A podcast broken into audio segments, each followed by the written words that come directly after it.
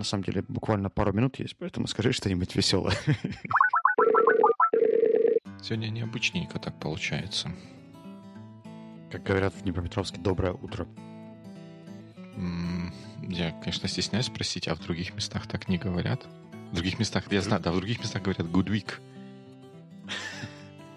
Обычно, да, обычно говорят good week, либо хотя бы просто утром, потому что, ну, кому мы врем, да? Какое оно доброе. А я вот этого, кстати, никогда не понимал, что почему, почему оно недоброе. Это же, это же не констатация факта, это пожелание того, чтобы оно было доброе. И как раз очень уместно, если ты вдруг почему-то чувствуешь, что утро у тебя недоброе, чтобы кто-то тебе пожелал его быть добрым. Мне кажется, что пожелание звучало бы как «доброго утра», а не «доброе утро». «Доброе утро» звучит больше как констатация факта, которая очень отличается от действительности. Мне кажется, изначально оно, может быть, и было доброго утра, а потом просто люди ленились, и вот э, выговаривать столько много букв, оно превратилось в доброе утро. Это даже хуже. Теперь я понимаю, что люди ленивые и не могут выговорить даже нормальное пожелание. Представляешь, я прихожу поздравить тебя с днем рождения, говорю, с днем рождения. Ну, это было бы... Ну, как? Это все, все же относительно. Все же так, относительно. Так. Не будем начинать эту тему. Хорошо, не, заметьте, не я ее начал. Но ты ее перевел в теорию относительности, поэтому ну не в теории, а в то, что все относительно нельзя мерить все абсолютными какими-то историями. У меня есть две абсолютные истории, которые нельзя мерить относительно. Очень не касается любопытно. моей борьбы. А, я наконец-то отписался от гэпа. Как, как тебе это удалось? Это было непросто. Я оказался в одном из торговых центров и зашел прямо в магазин, думая, ну если мне никто не может помочь онлайн или по телефону, мне явно помогут в магазине. Хм. Это же логично? Нет, но продолжай. А, ко мне подошел администратор, точнее я подошел к администратору, и мы рассказал ему свою проблему. Первое его предложение было, так заблокируйте Viber рассылку. Как... Я очень удивился, когда это оказалось, что это не Viber рассылка, а SMS. Он сказал, ну я тогда не знаю, что делать. Говорю, окей, у кого можно узнать? Он говорит, я не знаю, кого можно узнать. Что можно по этому поводу сделать? Я не знаю. Попробуйте написать в американский э, support. Я представляю, как я пишу в американский саппорт, рассказывая, что где-то в Украине, в Киеве какой-то маркетолог спамит меня смс-ками. Ну, ну, ну, да, навер... да. Я думаю, что единственный аргумент, который можно говорить, что они нарушают законодательство э, по поводу рекламы датель, ну, в общем, рекламной активности, и, может быть, что-нибудь кто-нибудь сделает. Но здесь подходит э, продавец, тот, который обычно работает в зале, спрашивает у администратора, что такое. Администратор ему коротко пересказывает мою проблему, и после полутора секунд размышления продавец говорит, так поменяй ему номер в профиле.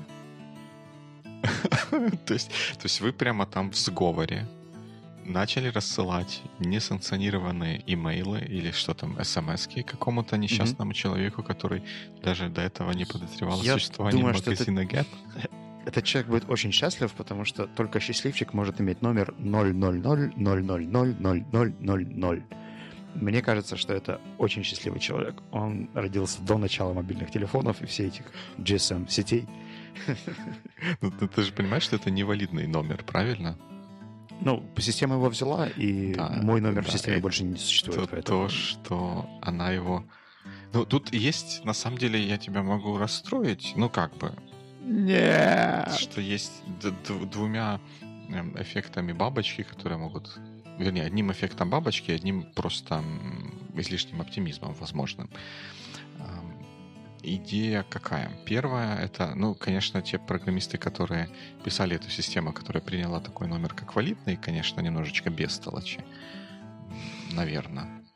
Вот, это вроде бы как бы, как бы неправильно, потому что, может быть, этот номер куда-то передается, чтобы там происходили какие-то рассылки, и там, когда среди 100 миллионов вот этих вот э, телефонных номеров затесывается такой вот неправильный, он может поломать ту систему, которая рассылает эти имейлы, э, в смысле смс. Что-то меня на имейлы тянет. И потом гэп начнет терпеть какие-то убытки, закроется, и у нас не будет такой относительно недорогой, но относительно качественной одежды. И это будет вина вот троих людей, которые в Киеве темным каким-то вечером или утром, э, но в любом случае темным поменяли вот этот email. А второе соображение это то, что э, твой телефон-то там только хранится как бы в профиле, а система, которая рассылает смс, она может быть совершенно отдельной от этой системы, и не факт, что тебя оттуда удалили тоже. Второе возражение валидное. А по поводу первого, если вдруг мне еще напишут, то я, наверное, просто перезвоню еще раз куда-нибудь каким-нибудь администратором и поменяю на свой старый номер, который сейчас out of service, но он настоящий, мой, mm. просто я им не пользуюсь. Да, тоже, вариант. Ну или можно позвонить администратору на номер 00000000000. Но это на самом деле еще не все, потому что помнишь мою историю с заправками? Да, ты перестал заправляться и пересел на электротранспорт, я помню. Нет, я все еще заправляюсь. И недавно мне пришла смс от той компании, которая мне вычеркнула из программы лояльности, потому что я не хотел получать их смс. В итоге я не в их программе лояльности, но я по-прежнему получаю от них смс. Что потребовало еще одного звонка в колл-центр, где мне еще раз слух сказали, что, ну, если мы уберем вас смс, вы же не будете членом программы лояльности. И говорю, да, я согласился на это месяц назад, перестаньте мне писать. Они согласились, и через два дня что? Опять да, пришло. мне приходит еще одно смс. Я не знаю, кому я должен позвонить и что я должен сделать, чтобы компания VOG, W-O-G, я назову вас в эфире, чтобы вы все там поменяла маркетолога, либо сделала какие-то более-менее адекватные меры по поводу того, как они ведут маркетинг. Ну, мы же уже про это говорили. Я думаю, что они будут уверены, что они адекватно ведут маркетинг и получают бесплатное эфирное время на разных медийных каналах. Расскажи ну, лучше про что-то хорошее. Vogue это такое. Они понятно, что от них ничего хорошего не, не, не добьешься уже. От гэпа еще есть надежда. Еще там остается, да, последний шанс. Если вдруг не сработает в американский офис, позвонить. То тут, мне кажется, уже не без, mm-hmm. без вариантов. Вот говоря про, про хорошее, как ваш 3PM продвигается? В смысле, он не продвигается, наверное, подготовка к нему или что-то такое? Я очень excited по этому поводу, потому что мне, во-первых, очень нравится то, как сейчас идет подготовка к теме. Cross-cultural communications — это одна из моих любимых тем, и мне очень нравится работать над кейсами и содержанием этого конкретного 3PM. И второй момент, мы хотим наконец-то сделать publicly э, эксперимент с тем, чтобы мы темы и топики начали собирать заранее, поэтому на следующей неделе у нас будет релиз для тех, кто зарегистрировался или купил билет мы расшарим для всех один документ и будем вместе делать адженду ивента. Эти два аспекта вместе меня делают overexcited и optimistic по поводу того, что на этом ивенте будет хорошо. Круто, круто. А время еще остается, да, чтобы эти топики собрать. 10 числа, 10 ноября будет происходить. Угу, угу, да.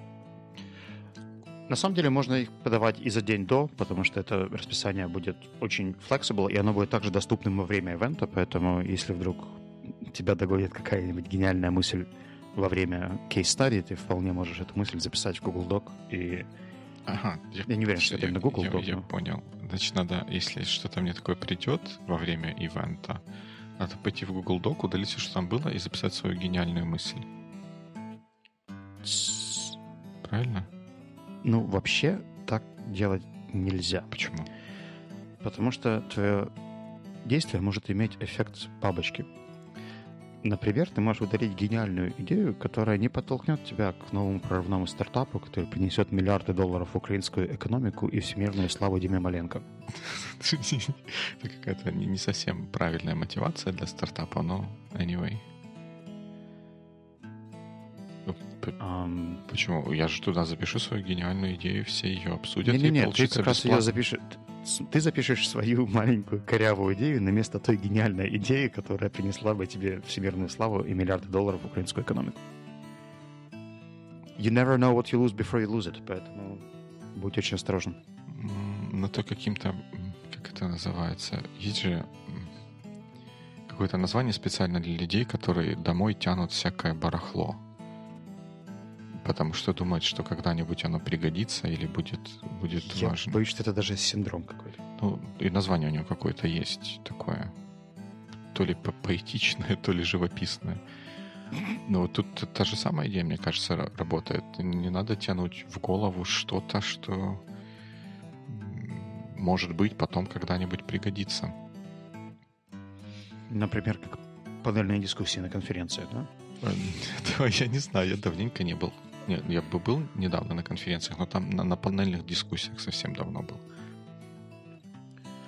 Это такой странный формат. Я тут давеча модерировал аутсорсинг форум киевский. В целом конференция себе как конференция. Я уже давно смирился с мыслью, что кому-то такой формат может быть интересен и полезен. И с конференциями больше не воюю, но момент того, как проводятся панельные дискуссии, когда высаживается там, группа из 6-5 человек, и им последовательно задают один и тот же вопрос, либо разные вопросы. Такое, знаешь, степ-бай-степ интервью, в котором дискуссии нет вообще. Это просто independent questions каждому человеку, который их публично как-то комментирует. Ну, представь наш боевик, в котором я читаю, отвечаю на свой вопрос, ты читаешь на свой вопрос, и все. И, и мы расходимся. Ну да. Да ну, ну, как помнишь, мы говорили об этом. Я думаю, что главное в этом всем, что нет предыдущего контекста, нет зародыша для дискуссии. И сформировать его там за полчаса или даже час на сцене просто невозможно. Не знаем, каких взглядов придерживаются участники дискуссии, то пока мы узнаем их взгляды, времени на дискуссию уже не останется. Ну, и меня всегда удивляло тот факт, что удивлял тот факт, что мы не можем дать слово аудитории в какой-то момент.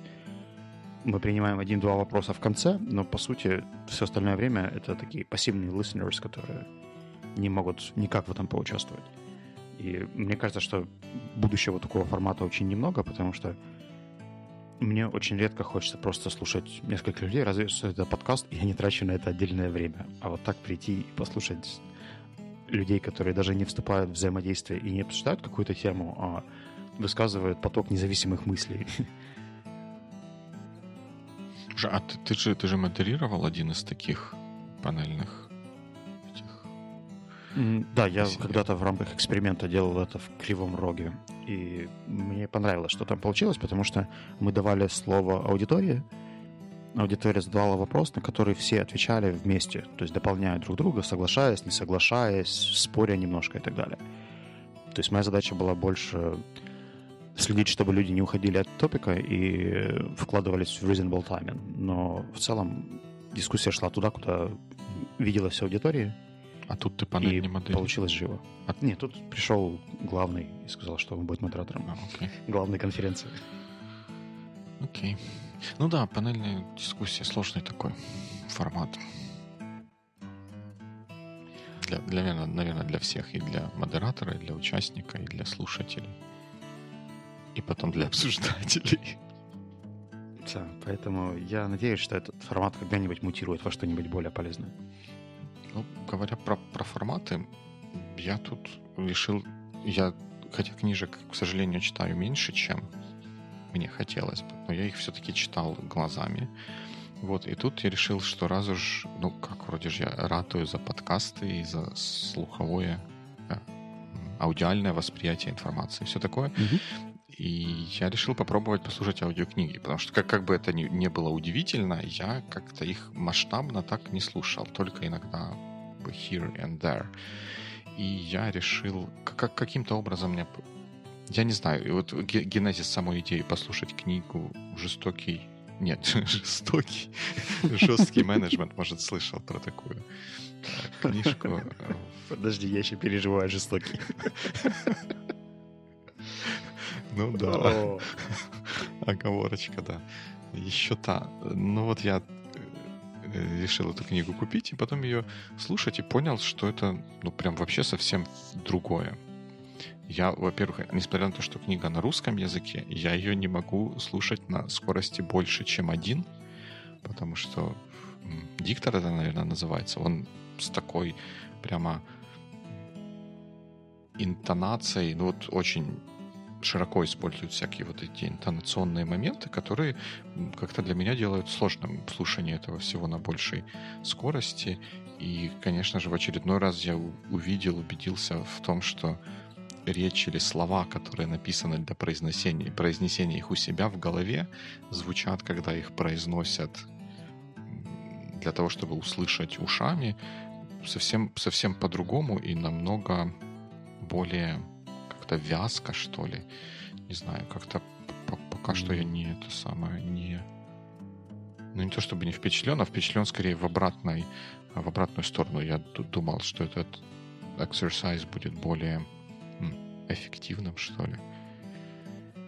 А что ты имеешь в виду под вязким? Под вязким я имею в виду, что ну, вот есть же понятие разговорная речь и неразговорная речь. В, в разговорной речи, если ну, это моя как бы интерпретация того, что можно охарактеризовать как разговорная речь, и она может быть неправильная, но я, тем не менее, когда это меня останавливало, да, чтобы туда пойти. Мы используем более короткие предложения, мы используем чуть меньше интонационных каких-то вот таких вот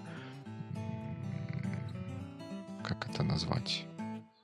Интонационной окраски, когда, ну, ну ты же знаешь, как, как, как это читает книжку. И тут Джон вошел в комнату. Там он увидел mm-hmm. и там вот и так далее и тому подобное. Мы так не разговариваем, когда друг другу э, стараемся донести какие-то какие идеи. А вот в, в аудиокниге, по крайней мере, конкретно на этом экземпляре, вот этого очень много, и оно как-то как-то как-то вот, в общем, оно странно. Хм. Ну, для меня, я, для меня, наверное, мне сложно говорить, потому что я в аудиоформате слушал либо художественные книги, в которых интонация, наверное, ок. Я долго mm-hmm. выбирал ведущих, потому что их не, некоторое количество есть на рынке, и они очень по-разному читают, поэтому у меня есть несколько любимых, которые я не помню сейчас их имена, я уже давно не слушал, но их я слушаю с большим комфортом, чем остальных. И второй момент, я могу слушать аудиокниги, когда я ее уже читал. То есть, если, например, хочу обновить свои воспоминания по поводу того, что такое идеальный руководитель э, Адизиса. Угу. И у меня нет времени это читать, читать. Я могу смело скачать ее книгу, и в этом формате я уже знаю ее, поэтому для меня это просто такие апдейты того, ага, да, вот это вспомнил, это было, это было. И оно не требует супер глубокого погружения и фокуса для анализа, да, или проработки новой информации, новых данных. Это любопытно, да, вот, знаешь, про, про художественные книги это, наверное, прям, прям в точку. Вот она слишком, книга совершенно не художественная, но она слишком художественно читается. Ну, как, как по мне. Как по мне. Не знаю, буду, буду продолжать, посмотрим, что, что будет из этого получаться. Ну и, ну и как обычно, кажется, что, наверное, с бумажной книгой было, был, было бы такое же впечатление, что там слов написано примерно в три раза больше, чем стоило бы. Я думаю, что тебе просто жалко времени, но это нормально. Нет, ну жалко, как бы тут же аудио как раз я использую для того, чтобы делать это в то время, когда другое что-то не, не очень получается делать. Но просто сама, сама разница, я, я-то продолжаю это делать, просто сама разница с тем, что, возможно, я ожидал или то, к чему привык с точки зрения аудиальной воспри... аудиального восприятия информации. В аудиокнигах работает совсем как-то не так. Хотя надо сказать, что, наверное, для меня и конкретно пока что в этой аудиокниге я других, других не пробовал в недо, за недавнее время. И это, по-моему, первое на, на русском, которое я попробовал. Может, еще поэтому. Ну, в общем, я просто не надеюсь на аудиокниги, когда мне нужна новая информация. И я бы навряд ли взялся читать какую-то новую методологию или research. Просто слушать. Хм. Окей, okay. fair enough. Я, кстати, недавно узнал, что некоторые люди подкасты слушают просто сидя. То есть они садятся, включают подкаст и слушают его. Для меня это был mind-opening experience, потому что в моем мире такого никогда не происходило чтобы я, представляешь, там открыл ноутбук или включил наушники, сел и слушал подкаст. Это всегда какой-то бэкграунд действия, и я знаю, что у тебя примерно так же происходит. Да, да. Но вот главным комментарием было то, что так лучше воспринимать информацию, лучше делать что-то одно, чем не делать ничего. Ну да, и ну для некоторых подкастов, наверное, это вполне вполне разумный вариант. Для каких-то, которые созданы как такие более развлекательные, типа тот же Hello Internet. Его наоборот хорошо совмещать с чем-то, с чем-то другим, чтобы то другое было делать не скучно. Наверное. Но мне, я так понял, что речь шла вообще о восприятии аудиальной информации, поэтому тут все ну, видишь, хитро. Все, все мы разные, и каждому нужно найти то, что для него наилучшим образом работает. Кто-то любит вареный лук, а кто-то не очень. Я сдаюсь и отказываюсь комментировать дальше. Почему? Э, что, что, что неправильного в этом утверждении? Оно слишком абстрактно. Подожди, как, как абстрактное? Вареный лук вполне конкретная субстанция, которую я, Дима, примеру... нет, я сказал, что я отказываюсь. Но, но я-то не, не отказываюсь. Ты же не сказал, что Смотри, ты отказываешься. Дискуссия здесь прекращается. Ты можешь это комментировать дальше сам? Я подожду, вот пока мы перейдем к следующему проснулся модератор панельных дискуссий. Нет, я просто бунтую. Это нормальное ощущение утром. я бунтую, это нормально. Хорошо, давай тогда поговорим о чем-то, э, против чего ты не будешь бунтовать. Хотя тут я тоже на 100% не уверен. Недавно мне на глаза попалась статья на русском языке, которую я не прочитал, потому что она была переводом статьи на английском языке. И я прочитал статью на английском языке, и тебе тоже послал ссылочку. И статья называлась «Stop wasting money on team building» на таком замечательном ресурсе, как HBR. Угу. Там они обсуждали вот то, что в заголовке сказано. Скажи, у тебя получилось ее прочитать, посмотреть? А, я, если честно, просмотрел ее весьма тезисно, но мне кажется, что она не супер пестрит фактами и цифрами, поэтому идея в ней весьма очевидна. Okay, а расскажешь, в чем идея? Я так понимаю, что здесь идет такой хронологический, да, рассказ о том, как как, как называется, Mars Pet Care, да? Ну, про Марс это тот, который батончики и ММДМсики делает, да? Так. Точно? А Petcare это почему? А потому что, что это какие-то... Какой-нибудь, наверное, педигри или еще что-то вполне может быть подразделением этого Марса. Или какие-то другие корма для домашних и вьючных животных. Ну, в общем, если я правильно понял, то здесь вопрос как их leadership команда тимбилдилась, что это давало, чего это не давало. И не знаю, я не очень related с этой статьей, потому что мне было сложно провести какие-то аналогии с тем, что я вижу вот в повседневной жизни в контексте тимбилдингов. Особенно потрясающие результаты. Окей, okay, а, а давай, да, давай про потрясающие результаты поговорим. Ну, не, не про их потрясающие, а вообще те, те результаты, которые ожидаются. Но мне кажется, вот эта статья, она... Ну, я не знаю, я у тебя обязательно напомни мне, если я вдруг забуду спросить, потому что в, кон, там, в конце где-нибудь, да, когда мы какое-то мясо уже обсудим и сформулируем и озвучим свои какие-то точки зрения. Вот я когда такие статьи читаю, мне кажется, что то ли со мной что-то не так, то ли с остальными людьми. И мне нужна твоя помощь, чтобы это, э, чтобы это разрешить. А, вот. Но... Я разрешил с остальными людьми. Окей, спасибо. Вопрос закрыт. Я, знал, что на тебя можно положиться. Но, а вот про, про тимбилдинг. Вот что, что ты называешь тимбилдингом? И вот, в, в, как ты говоришь, в контексте эффективности их. Что, mm. что такое вообще тимбилдинг? Ну, для меня это просто формат эффективного командного взаимодействия с э, осмыслением или обсуждением того, что произошло после. То есть, если мы, например, просто пошпелили в какую-то игру все вместе, это хорошее времяпровождение, но не факт, что оно сделало нас более сильной и хорошей командой. А если мы пошпелили в какую-то игру, и это нас чему-то научило, и мы как бы осознали, чему это нас научило, и это имеет какой-то какое-то влияние на то, что мы будем делать в понедельник, когда вернемся с этой игры, это, наверное, можно считать тимбилдингом. А вот как, когда кто-то говорит слово тимбилдинг, у тебя какая картинка в голове рисуется? У меня есть два варианта. У меня есть вариант такой э, наивный, развлекательный, когда тимбилдинг — это любые штуки, которые мы будем делать все вместе. Как-то без энтузиазма это все вместе. Гей говоришь, по-моему, это неправильно в контексте тимбилдинга. Ну, так, маленько. Я предлагаю не говорить, что здесь правильно, а что неправильно, пока ты не высказал свою дефиницию. Okay. Sure, sure, sure. А второй, вот. вторая картинка? Вторая картинка немножко более... Там, на самом деле, можно даже делать все по одному, но при этом как бы, если это влияет на перформанс команды, мы потом смотрим, как твои действия на это все повлияли, и ты уходишь с каким-то инсайтом.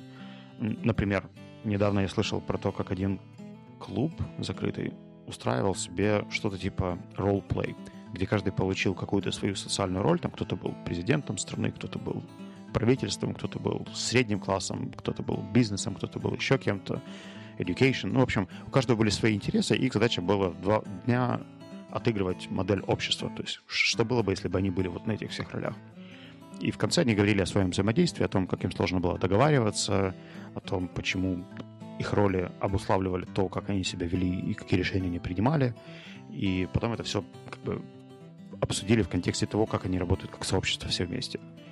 И обсуждают это еще с тех пор, наверное, уже третью неделю э, в разных ключах, в разных контекстах и хотят даже провести что-то подобное, но уже в другом контексте, более применимом к их прямой деятельности.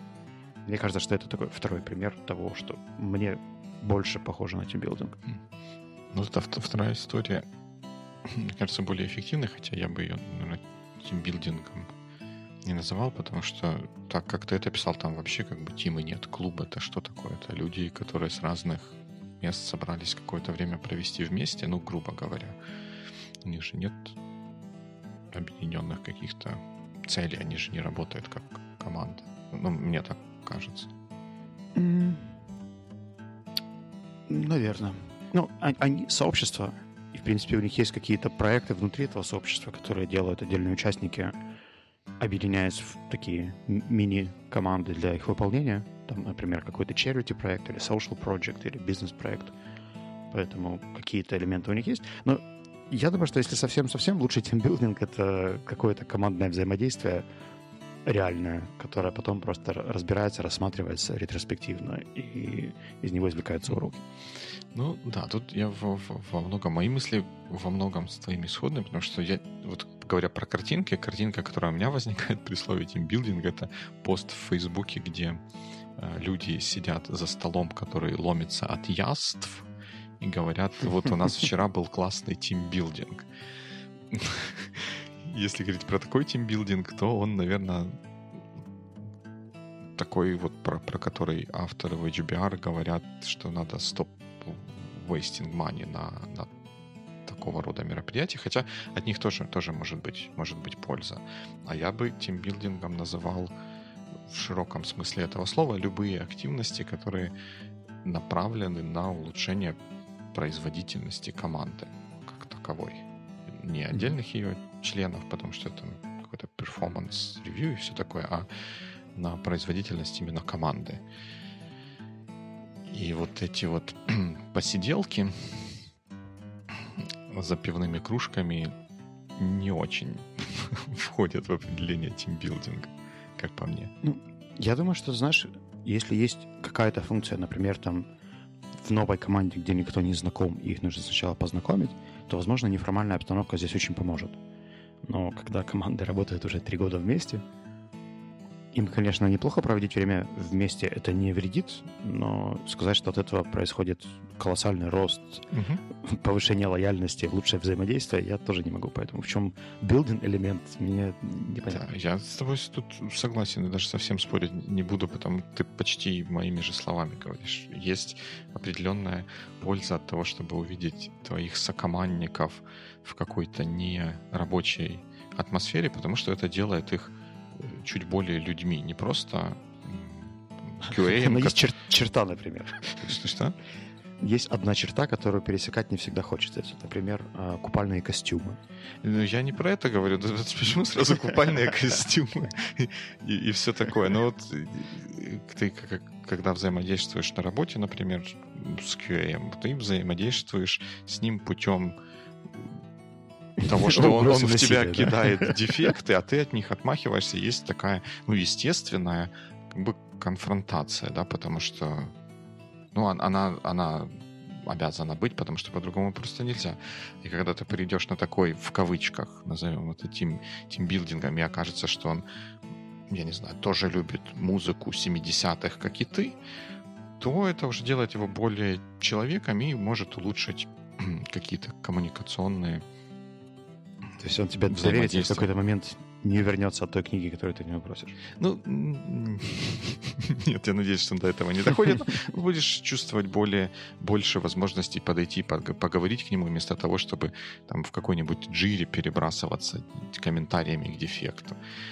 В, в, этом, в этом польза есть, но, конечно, вот такого глобального тимбилдинга там увидеть очень сложно. И вот в гарвардской статье они вообще замечательный пример приводят вот не, неэффективных вот таких вот мероприятий, когда каких-то людей, они не написали откуда, поэтому тоже может быть лукаво, привезли в Лондон. Может, их из предместья Лондона привезли, конечно. В Лондон, и в этом не было бы ничего удивительного, в какой-то дорогой отель, и, и учили танцевать какой-то туземный танец вместе с Maori tribe members from New Zealand. То есть они выписали из Новой Зеландии этих э, маурийских Слушай, аборигенов. Это крутая идея. Я думаю, что нам для One такое нужно. Okay, I'll, I'll send you the invoice to pay, and we will get the training like next week in Dneprodzerzhinsk. А, Потому что мне кажется, что если быть. я плачу, то я готов заказывать Лондон. А, ну окей, sure, no, no problem, no problem with that. Это должно быть офсайт обязательно. Как любопытно. Ну, ну, идея такая, что, ну, ну да, то есть как, почему-то к, каким-то людям пришла в голову светлая идея. Подожди, нет, э, не так. Это, это идея же не светлая, она может прийти в светлую голову, но идея темная. И хотелось бы по -по посмотреть в замутненные глаза тех людей, которым приходят в голову такие идеи, что если мы все будем учиться какому-то чему-то безумному, совершенно не связанному с тем, что мы делаем, мы почему-то вдруг внезапно станем лучше делать то, что мы делаем. Как команда. Ну, я, с одной стороны, питаю неоправданный интерес к бесполезному обучению. Оно мне просто приятно.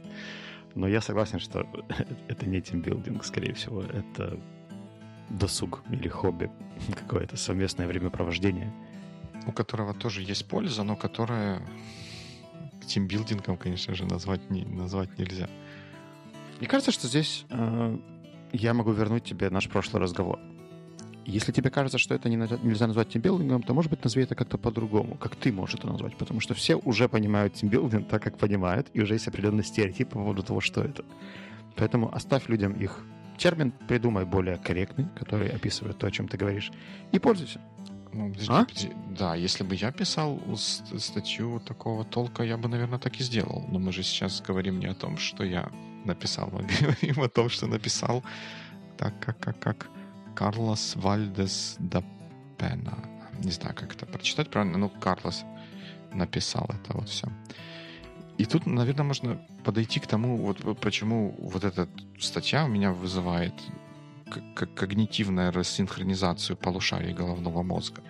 Вот они пишут про, про тимбилдинг. Вроде бы из контекста можно понять, что они тимбил, на тимбилдинг смотрят вкладывают в него примерно тот смысл, который вкладываю я. Это что-то, что направлено на улучшение производительности команды, но можно уточнить чуть-чуть путем улучшения коммуникации внутри нее. Ну, наверное, как-то так. И они говорят, что вот эти танцы с маурийскими туземцами этому не помогают. И какие-то там еще там вызовы оркестров, которые бы играли, пока мы там над чем-то думаем, тоже не помогают. И мы поняли, что это ничего не помогает, и мы начали думать, а, а что же нужно для того, чтобы вот это вот коммуникация зародилась и начала работать, и мы потом провели такой-то воркшоп, такой-то там еще что-то, опросы, там несколько дней сидели в менеджмент-команде, что-то там обсуждали, обсуждали, и вот мы пришли к таким выводам, вот мы нашли все, что нужно делать, а ваши тимбилдинги — это туфта. При этом люди, come on, вот, то, та, вот та activity, которую вы делали, обсуждали с вот этими менеджерами, как им быть более эффективными. Вот это и был тимбилдинг, а не вот эти маорийские туземцы, которые в Лондоне танцуют посреди улицы. И как вот как, как один, одни, э, вот этот вот человек, который вначале про себя пишет, что у него 25 plus years of research and practice in the field of team effectiveness, видит, на, называет а, вот этот маорийский эксперимент тимбилдингом, а то, что когда они работают с командой и делают вот эту вот activity, которая дает результат, это уже почему-то не тимбилдинг. И на тимбилдинг надо э, не вейстить money. Я вот, вот это не укладывается у меня в одну голову, вот эта конструкция. А, ну, а что в твоем понимании хороший качественный тимбилдинг? Хороший качественный тимбилдинг — это тот, который дает результат, в котором на выходе мы получаем команду, которая работает лучше, чем до него. Приведи, пожалуйста, три примера. Три примера чего? Хорошего качественного тимбилдинга, после которого ты получаешь результат, и команда действует лучше.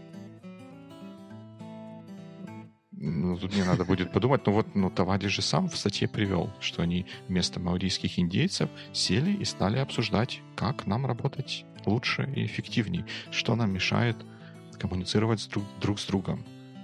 И на выходе он получил команду, которая работает лучше. Там он даже цифры написал, что они там на 100... А, та -та -та -та, rocketed up 33%, stunning achievement, that's great.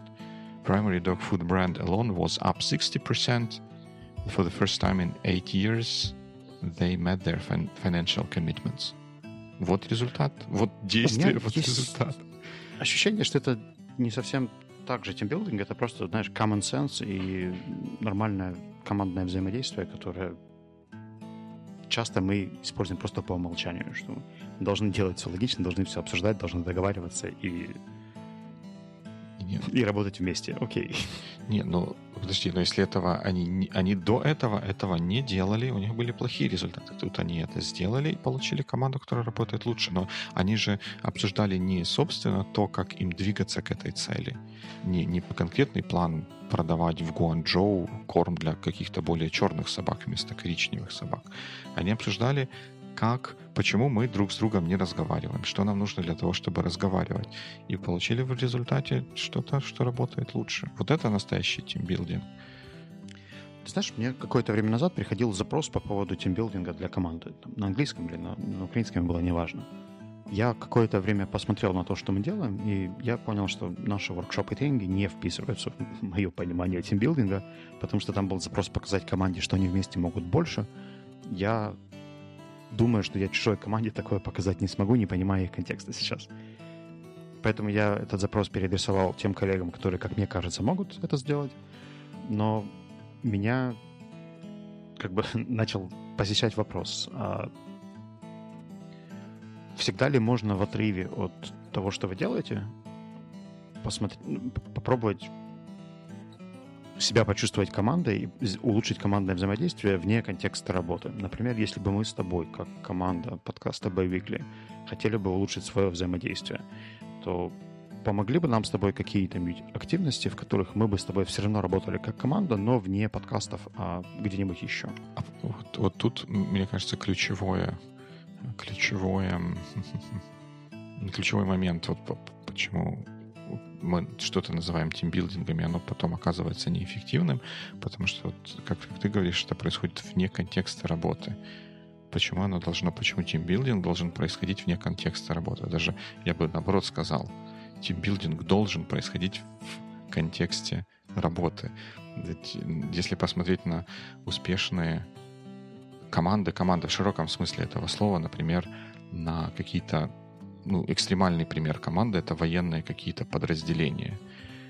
Никто не, не встанет и не сможет в здравом уме сказать, что там нет тимбилдинга. Ну, мы говорим какие-то более специализированные, элитные, назовем их, mm-hmm.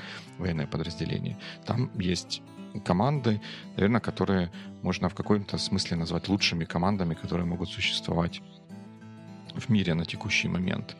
Но они же это не делают тем, что они плавают на уточках э, где-то в флоридских бассейнах. У них весь тимбилдинг, он происходит на работе, в контексте того, что они делают. Там, каким-нибудь злым сержантом, который не входит в их а, платун, но ими командует и орет на них нещадно, так чтобы они сплотились против общего врага. Это все происходит на работе. И, и вот как в этой статье, результат, который произошел, это был тимбилдинг, который произошел на работе полностью в контексте того, зачем эта команда создается. Точно так же со спортивными командами они не делают тимбилдинга где-то в боулинге. Они делают этот тимбилдинг на на поле, на тренировочном, в тренировочном лагере, еще где-то. Я, наверное, даже попробую объяснить, почему. Мне кажется, что это иногда лучше делать в другом контексте. Есть элементы командного взаимодействия, которые не видны, и их нужно как-то показать визуально.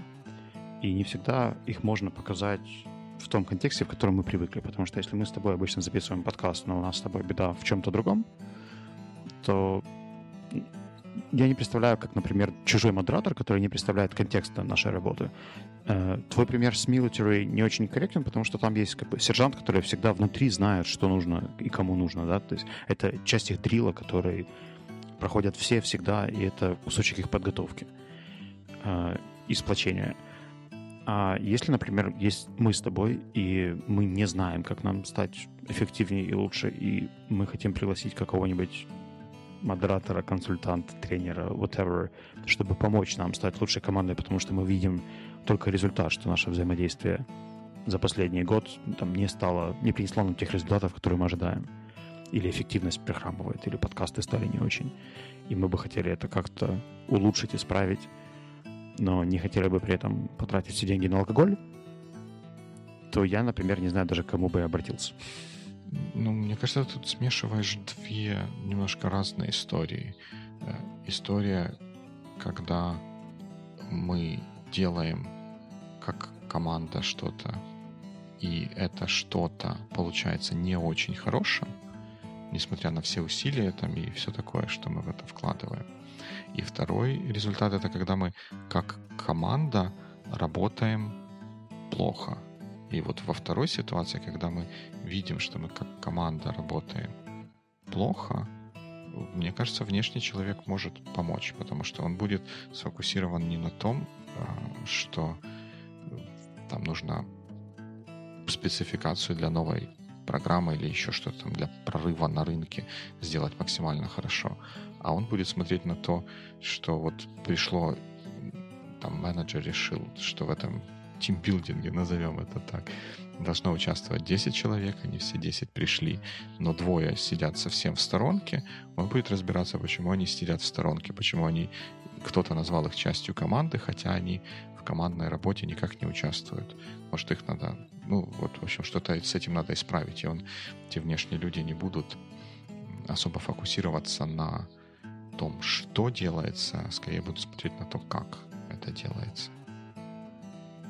Ну и плюс не обязательно mm-hmm. это должны быть внешние люди. Если ты видишь команду и понимаешь, что она у тебя работает недостаточно сплоченно и слаженно, то ты организовываешь для нее эти самые тимбилдинги. Но только это должно быть не походы на попойки, а какие-то более осмысленные упражнения или еще что-нибудь такое.